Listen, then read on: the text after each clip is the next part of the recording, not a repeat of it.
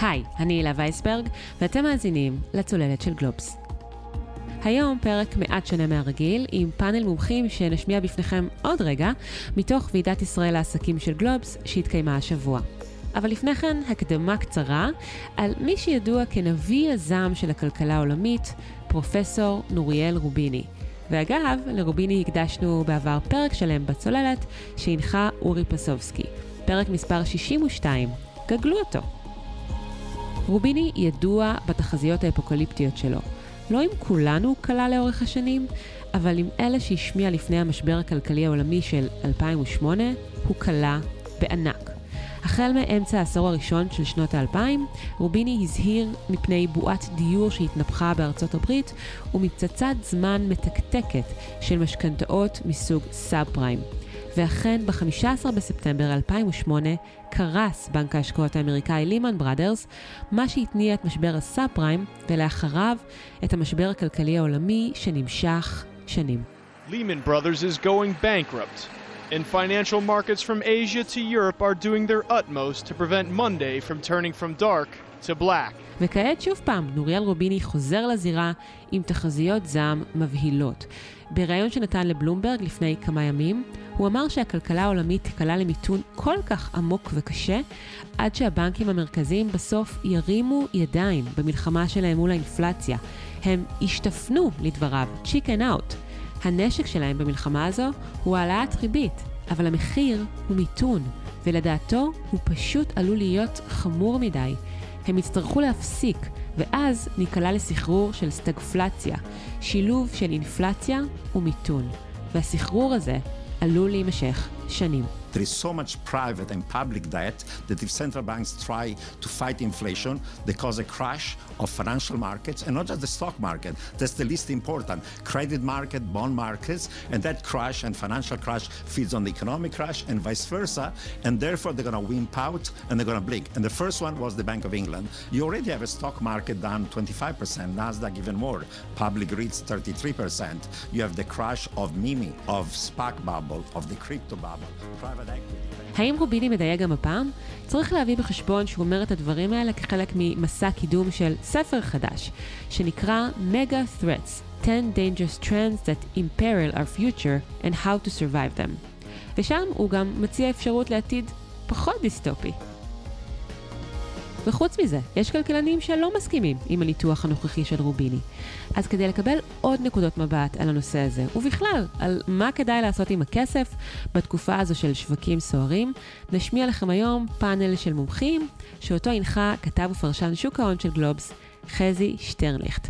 בפאנל השתתפו המומחים הבאים: חגי שרייבר, מנכ"ל פניקס השקעות, ענת לוין, מנכ"לית בלקרוק ישראל, אלחנן רוזנהיים, מנכ"ל פרופימקס, חברה להשקעות נדל"ן בחו"ל, פרופסור לאו ליידרמן, היועץ הכלכלי הראשי, בנק הפועלים, ואביבית מנה קליל, מנכ"לית משותפת בבית ההשקעות אופנהיימר. הנה הפאנל, תהנו.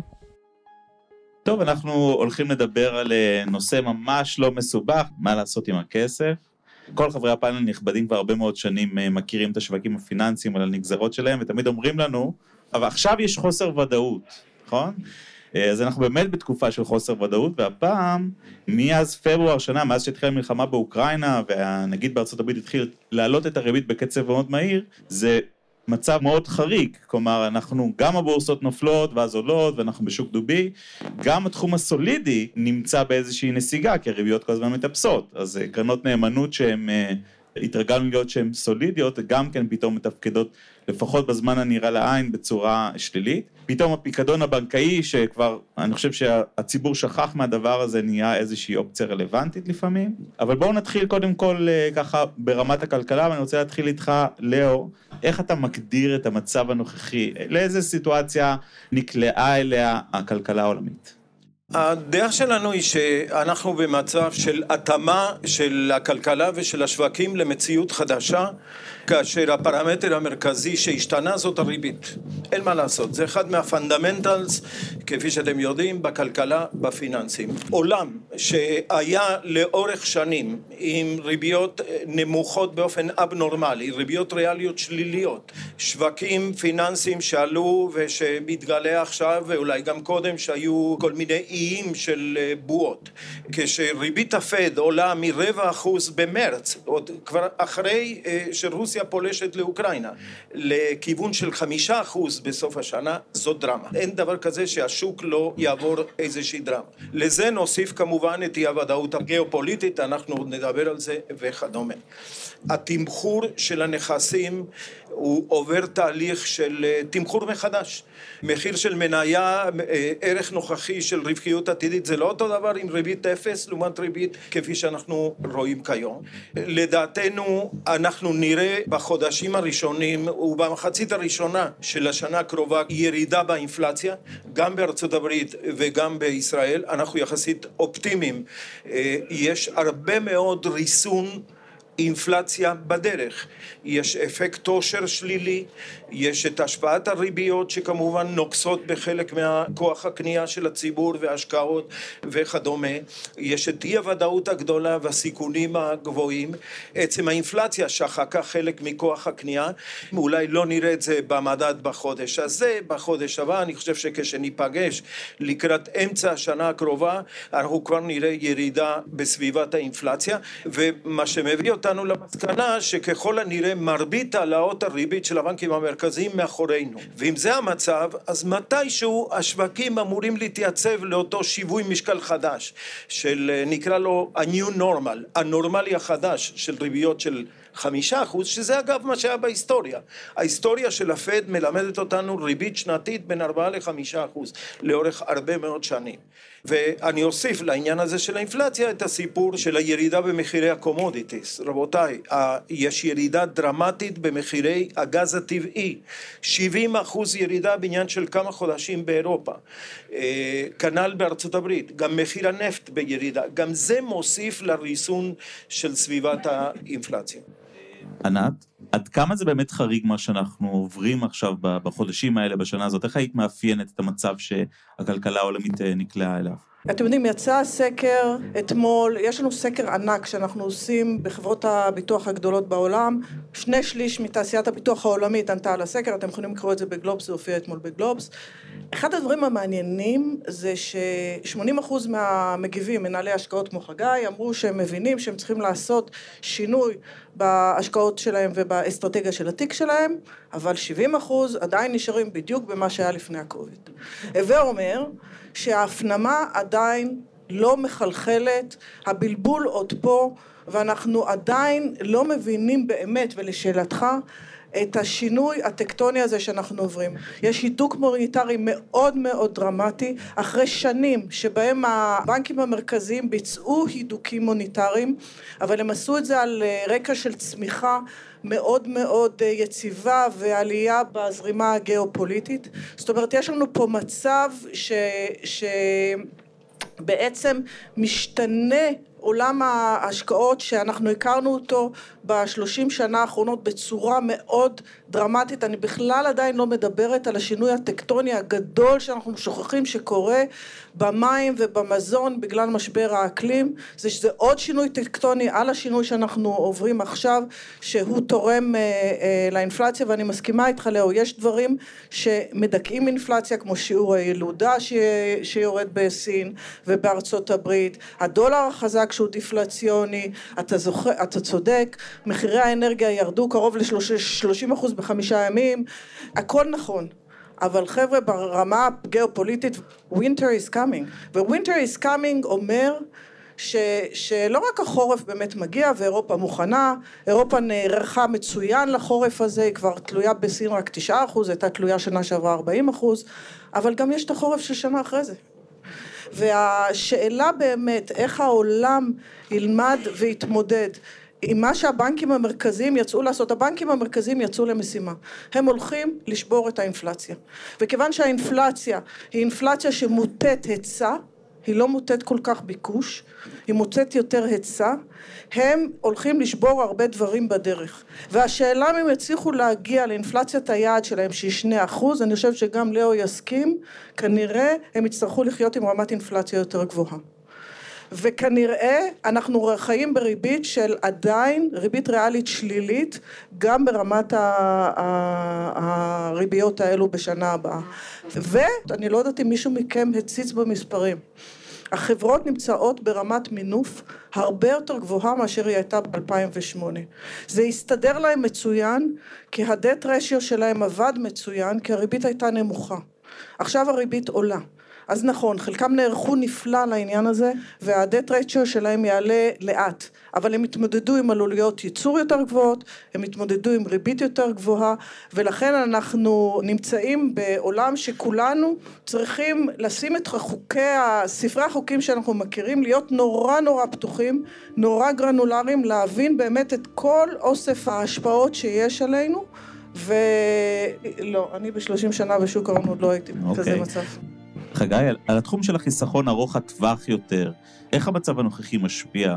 אנחנו מנהלים כספים בסכומים שאולי הציבור פה לא, לא לגמרי מכיר, אבל זה לא איזה מכולת קטנה, אז כשפוגדת סערה כזאת את השווקים, אתה שמח, אתה עצוב, סוף סוף יש לך את הזמן שלך to shine? הרבה אנשים מדברים על החוסר הוודאות ועל ההפסדים אה, אה, אה, בשנה האחרונה, שבאמת מה שמייחד את השנה האחרונה זה שהגיע משבר במניות, אבל הוא לווה לא בהפחתות ריבית כמו שהיינו רגילים במשברים ב-10-15 שנים האחרונות, אלא מלווה בעליות ריבית ועליית תשואות, מה שגרם באמת, כמו שאמרת בהתחלה, להפסדים גם באפיקי האג"ח. אז uh, השנה הזאת, מי שיסתכל אחורה, הוא, הוא, הוא, הוא אולי מאוד מאוכזב, אבל אני, בתור אחד שמנהל כסף ל-20 שנה קדימה, בתור אחד שה... החוסך הממוצע שלו הוא בין, הוא, אני זוכר את זה כי זה הגיל שלי פחות או יותר, 47, אז uh, מבחינות מסוימות החיים שלי קצת הופכים להיות יותר קלים, פתאום האג"חים הממשלתיות בריבית ריאלית uh, חיובית, פתאום אני יכול ללכת ולקבל uh, ריבית ריאלית uh, חיובית קדימה, אוקיי, של 3-4 אחוז, ריביות של 8-9 אחוז ביורו, 10-11 אחוז בדולר, גם בלי ללכת למקומות הכי מסוכנים והכי קיצוניים ולאקוויטי של איזה חברות קטנות, אני יכול ללכת לקנות חוב בכיר מגובה נכסים או חוב בכיר של חברות בריביות יפות ואני יכול לישון יותר טוב בשקט כשאני מסתכל קדימה. אוקיי, okay. אה, אביבית, אה, אולי זה הזמן פשוט לקנות מניות. ראינו כל כך הרבה, את השוק נופל עשרות אחוזים מתחילת השנה, שבוע וחצי האחרון, לא יודע אם סיפרו לכם, אבל נתנו בגלובס הוראה, ווול סטריט התחילה לעלות, יש לנו שבוע וחצי של עליות נחמדות, אבל אה, אולי באמת הגיע הזמן קצת לשנות גישה, נוצרו הזדמנויות, וזה הזמן. אז אני מסכימה איתך לגבי הטיימינג של הכנס הזה, שבאמת מעולם לדעתי לא חשבתי שהטיימינג יהיה כזה מושלם. א', שבוע לפני הבחירות, אז האולמות של הפוליטיקאים היו מפוצצים. גם כאלה שחשבתי שהם פחות אהודים, לא היה מקום לשבת, והמון מחיאות כפיים לכולם. וגם אה, בשוק ההון, אני חושבת שזה לא שהרע מכל מאחורינו. אבל להבדיל מלפני שנה, אנחנו מכירים את רוב הסיכונים, לא את כל הסיכונים. זאת אומרת, אנחנו יודעים שהריבית בכיוון עלייה, אנחנו מכירים בתופעת האינפלציה, רואים גם שיש סיכון למיתון, בהרבה מקומות אנחנו רואים סימנים או להאטה או למיתון. וכנראה שלרמה כזאת או אחרת לא יהיה מנוס מזה. וגם אנחנו אה, עדים למלחמה שקורית עכשיו באוקראינה. זאת אומרת הסיכונים הם קיימים, אבל אנחנו מכירים ומודעים להם. עכשיו, מעבר לסיכונים, אנחנו גם חווינו ירידות מאוד מאוד קשות מתחילת השנה בשווקים. ירידות של 20, 30, 40 אחוז בקרב החברות הטכנולוגיה הישראליות.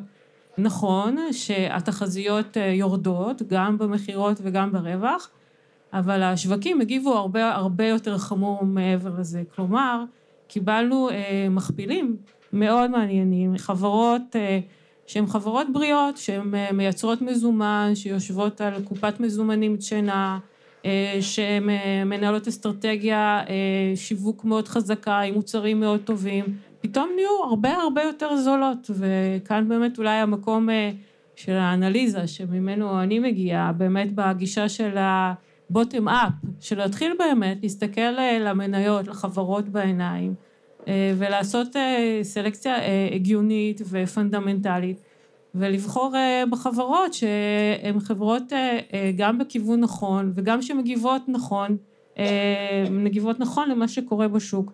זה הזמן להיכנס ולהסתכל על המניות ולאגרות חוב הקונצרניות בעיניים ולבחור ולבנות תיק עם כל האומץ שזה כרוך במהלך כזה. אני אישית כבר עשיתי את זה. חנן, אה, בוא, בוא נעזר קצת בניסיון שלך. כשאנחנו רואים את המשבר, זה בעצם משבר וחצי. היה לנו כמה משברים פיננסיים, בוא נגיד 20 שנים האחרונות, היה את המשבר של תחילת שנות האלפיים, כשהתפוצצה בועת הדוט קום. ב-2008 היה משבר גדול בעולם הנדל"ן, אה, אה, שגרר עשור של עליות בלתי פוסקות כמעט בשוק המניות. אנחנו כמובן יודעים את זה בדיעבד, אבל זה היה עשור של ריבית אפסית ושווקי מניות מאוד חזקים. וכרגע אנחנו באיזשהו משבר מאוד גדול. איך אתה מאפיין את זה מהניסיון שלך מול נגיד משבר של 2008, כמי שמתעסק בתחום ההשקעות בנדל"ן? מה, מה קורה הפעם? אז קודם כל אני לא מבין שום דבר בשוק ההון, אני מבין במה שאנחנו עוסקים, זה של ההשקעות של נדל"ן. אביבית אמרה שאנחנו עוד לא ראינו את כל הרע מלפנינו. אנחנו ממש לא ראינו את כל הרע מלפנינו. אני חושב שהשנתיים שלוש הקרובות יהיו שנים קשות מאוד. האנליסט הראשי שלנו אמר לפני כמה ימים, הוא אומר, לא היה לי בתקופה אף פעם שלא היה לי אף עסקה על השולחן לבדוק. אין מפגש רצונות בין מוכרים לקונים בענף שלנו, אנחנו עוסקים רק נדל"ן ורק חוץ לארץ.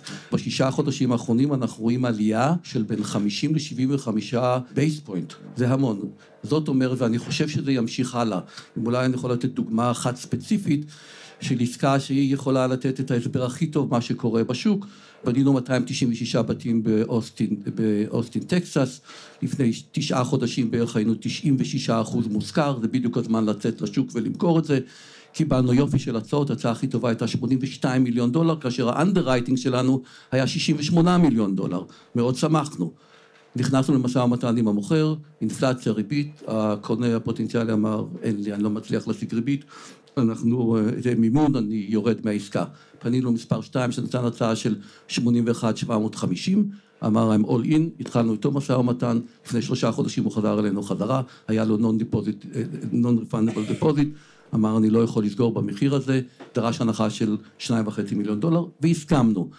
זאת אומרת, עדיין ה underwriting שלנו המקורי היה מאוד טוב, כי קיבלנו עשרה מיליון דולר יותר מאשר ציפינו, אבל זה מה שקורה בשוק. השוק מתחיל לרדת, ואני חושב שאנחנו נראה את ההזדמנויות המאוד גדולות בשנתיים שלוש הקרובות כי המשבר הוא משבר רציני. ב business שלנו צריך לבדוק את ה fundamentals של עסקה ספציפית ואין קורלציה בין אחד לשני, מה שבשוק ההון יש קורלציה הרבה יותר גדולה. אז אני חושב שאנחנו לקראת תקופה מאוד קשה. חושבת שיש המון המון בלבול. כי אם בתחילת השנה, אם אתם זוכרים, אני לא יודעת אם אתם זוכרים, הצלחנו להפנים את הסיפור הזה של האינפלציה. האינפלציה בינואר, פברואר היה, כל השווקים זה היה שיח. אחר כך היה השיח של המיתון וההאטה. ועכשיו מבינים שההאטה תגיע לפני שישתלטו על האינפלציה. והדבר הזה יוצר בלבול גדול מאוד בשווקים, והשאלה הזאת היא באמת, איך מתמודדים עם מיתון או האטה בעולם שאתה לא יכול להשתמש בכלים פיסקליים, תראו את בריטניה, זה האתגר שאנחנו עומדים אה, למולו קדימה. לאו, יש לנו איזה שהם אה, אינדיקציות מה הולך להיות ב-2023 להערכתך? כלומר, אחרי שנה כל כך מטלטלת, אולי יהיה לנו קצת אה, אפילו שנה משעממת בהמשך? תראה, אה, קודם כל קשה להתנבא וקשה לחזות. אנחנו... אנחנו לא פסימיים ברמה של נוריאל רוביני. אנחנו לא חושבים שהעולם הולך לקטסטרופה, אלא אם כן תהיה, בהמשך לדברים של ענת, מלחמת עולם שלישית, ואני חושב שזה הנושא הכי מדאיג. הדה-גלובליזציה, השינוי הזה שיש לנו את סין עם המסרים משבוע שעבר מהנשיא, שזה אנטי מערב, הבלוק הזה, סין, רוסיה, איראן, ערב הסעודית, לדעתנו הסיכון המרכזי ל-2023 זה פחות מיתון ויותר דשדוש וסוג של יפניזציה של הכלכלה הגלובלית. כלומר עולם הרבה יותר אפור מזה שהכרנו קודם עם פגיעה מאוד רצינית בכל הנושא של הגלובליזציה. הייתה לי שיחה לפני שבוע הגיעה משלחת של משקיעים מהצד הריאלי של גרמניה שמשקיעים בקרנות פה בישראל והם סיפרו על מה שקורה בתעשיית המכוניות בגרמניה. הם אומרים תשמע הם צריכים לכתוב את הספר מחדש. מכיוון שהיה ירח דבש עם הגלובליזציה, שאמרת ייצור מכונית, לא התעמקנו מאיפה באים הצמיגים ומאיפה השמשות ומאיפה השבבים, ו... זאת הייתה מכונה משומנת היטב, ועכשיו זה back to basics, והנושא הכי מרכזי בכל המפעלים האלה כיום זה איך להיערך ואיך לארגן את המערכת הלוגיסטית והסיכונים הלוגיסטיים, ואחת מהתוצאות שיוצאות זה מה שנקרא לוקליזציה במקום גלובליזציה. במקום לקנות את השבבים בטיוואן איפה שהכי זול, הם רוצים לייצר את זה בגרמניה. התוצאה, רמת המחירים והאינפלציה תהיה יותר גבוהה, כי הרבה יותר יקר לייצר שבבים אה, אה, כמובן בהולנד או בגרמניה מאשר במדינות אחרות. כל הטרנספורמציה הזאת היא רק בתחילתה, כן? ופה הסתבכו שני דברים ביחד, לא קשורים אחד לשני בהכרח. אחד, הנושא של שרשרת אספקה גלובלית, השיבושים שהתחילו עם הקורונה, והדבר השני, מה שהזכרנו קודם, הדה-גלובליזציה עם כל היריבות של סין וארצות הברית. אם לסכם, כלכלת ארצות הברית היא כלכלה חזקה, קשה לי לראות אותה נכנסת למיתון למעט רבעון או שניים, אוקיי? ונזכיר, כבר השנה היו שני רבעונים, הראשון והשני של uh, תוצר שלילי. ישראל, אנחנו רואים האטה בצמיחה, אנחנו לא רואים מיתון. אירופה במצב הרבה יותר בעייתי, במיוחד גרמניה ואנגליה. אסיה נראית מאוד חלשה. אותה יבשת, אותו אוסף מדינות שהיו באמת בין הנהנים ובין התורמים לרווחים מהגלובליזציה, כיום אתה מסתכל על הונג קונג, כן? אה, בנקים, גופים פיננסיים, חברות ביטוח, עזבו לחלוטין את הונג קונג, עברו לסינגפור או למקומות אחרים. זהו, אני חושב שזה הסיכון העיקרי, עולם אפור עם סיכונים פוליטיים, יהיו שריפות פה ושמה, אה, תקרא לזה וירוס חדש, תקרא לזה עוד אה, מוקד לאי ודאות גיאופוליטית, ומתישהו העולם ידע לצאת מזה, אבל בוודאי שהשווקים הפיננסיים יתחילו להגיב עוד קודם לכן כשתמונת האינפלציה ותמונת הריביות תתייצב. אביבית, היה לנו פעם משהו שנקרא שוק הנפקות, אני לא יודע אם אתם זוכרים, היה כזה דבר שחברות מגיעות לבורסה, מנפיקות, מגייסות הרבה כסף והכל היה מסתדר, בחודשים האחרונים בארץ וגם בוול סטריט זה לא מה שקורה. יש איזה שהן הנפקות מעניינות, מה, מה קרה עם מובילאיי, אם תוכלי קצת לספר לנו. אתמול בלילה הונפקה חברת מובילאיי, שנרכשה לפני חמש שנים על ידי אינטל, מתוך איזשהו רצון של אינטל להיכנס בצורה יותר אינטנסיבית לעולם הרכב האוטונומי ולעוד טכנולוגיות בעולם הרכב. ואחרי חמש שנים אינטל החליטה מתוך תהליך של התייעלות, ובאמת נוכח הלחצים בשווקים, עוד פעם להפריד את פעילות מובילאיי החוצה, ואתמול בלילה היה ה pricing של חברת מובילאיי.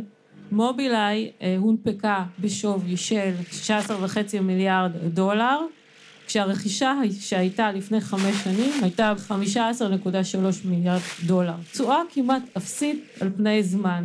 דיברו על 50 מיליארד דולר, ואחר כך דיברו על 30 מיליארד דולר, וגם היה 20 כנראה. המניה היום תתחיל להיסחר, אבל זה מקרה נדיר, ואתה צודק, שוק ההנפקות התייבש. שוק ההנפקות מתייבש, אין ספק ש... יש כאן נסיגה מאוד מאוד משמעותית. לא מעט ישראליות, יוניקורנים שנכנסו בדרך כזאת או אחרת לבורסה, שמות ישראלים שנסחרים בוול סטריט שאת חושבת עליהם שהם נראים לך מעניינים היום?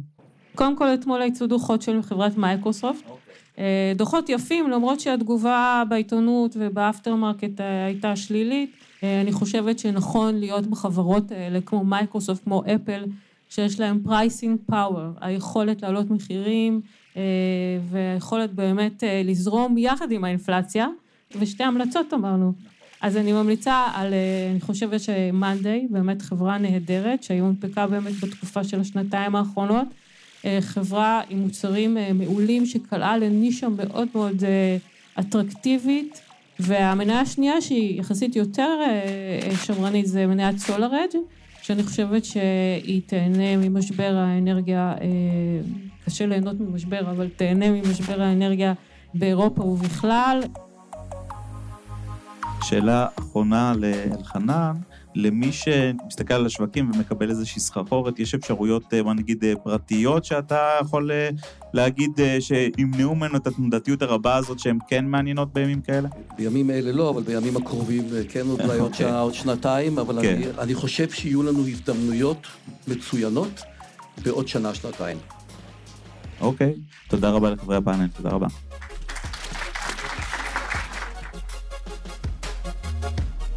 עד כאן עוד פרק של הצוללת. אתם יכולים למצוא אותנו באתר גלובס, בספוטיפיי או בכל אפליקציות פודקאסטים. נשמח אם תעשו לנו subscribe, ואם אהבתם, שלחו את הפרק לחברה או חבר שאתם אוהבים. עורך הסאונד הוא ניר לייסט, בצוות הצוללת חבר גם אורי פסובסקי. אפשר לדבר איתנו בפייסבוק, בטוויטר, אפילו בלינקדאין. ואגב, בתקופה הקרובה נשדר פרק חדש של הצוללת פעם אחת בשבוע, בימי חמישי, ואתם מוזמנים, כמו תמיד, לתת לנו רעיונות לפרקים, לספר לנו מה מעניין אתכם, מה אהבתם, אולי מה פחות אהבתם בפרקים קודמים, ובכלל, מה אתם רוצים לדעת לגבי הכלכלה. תודה לכולכם שהאזנתם. אני הילה וייסברג, נתראה בפעם הבאה. ביי ביי.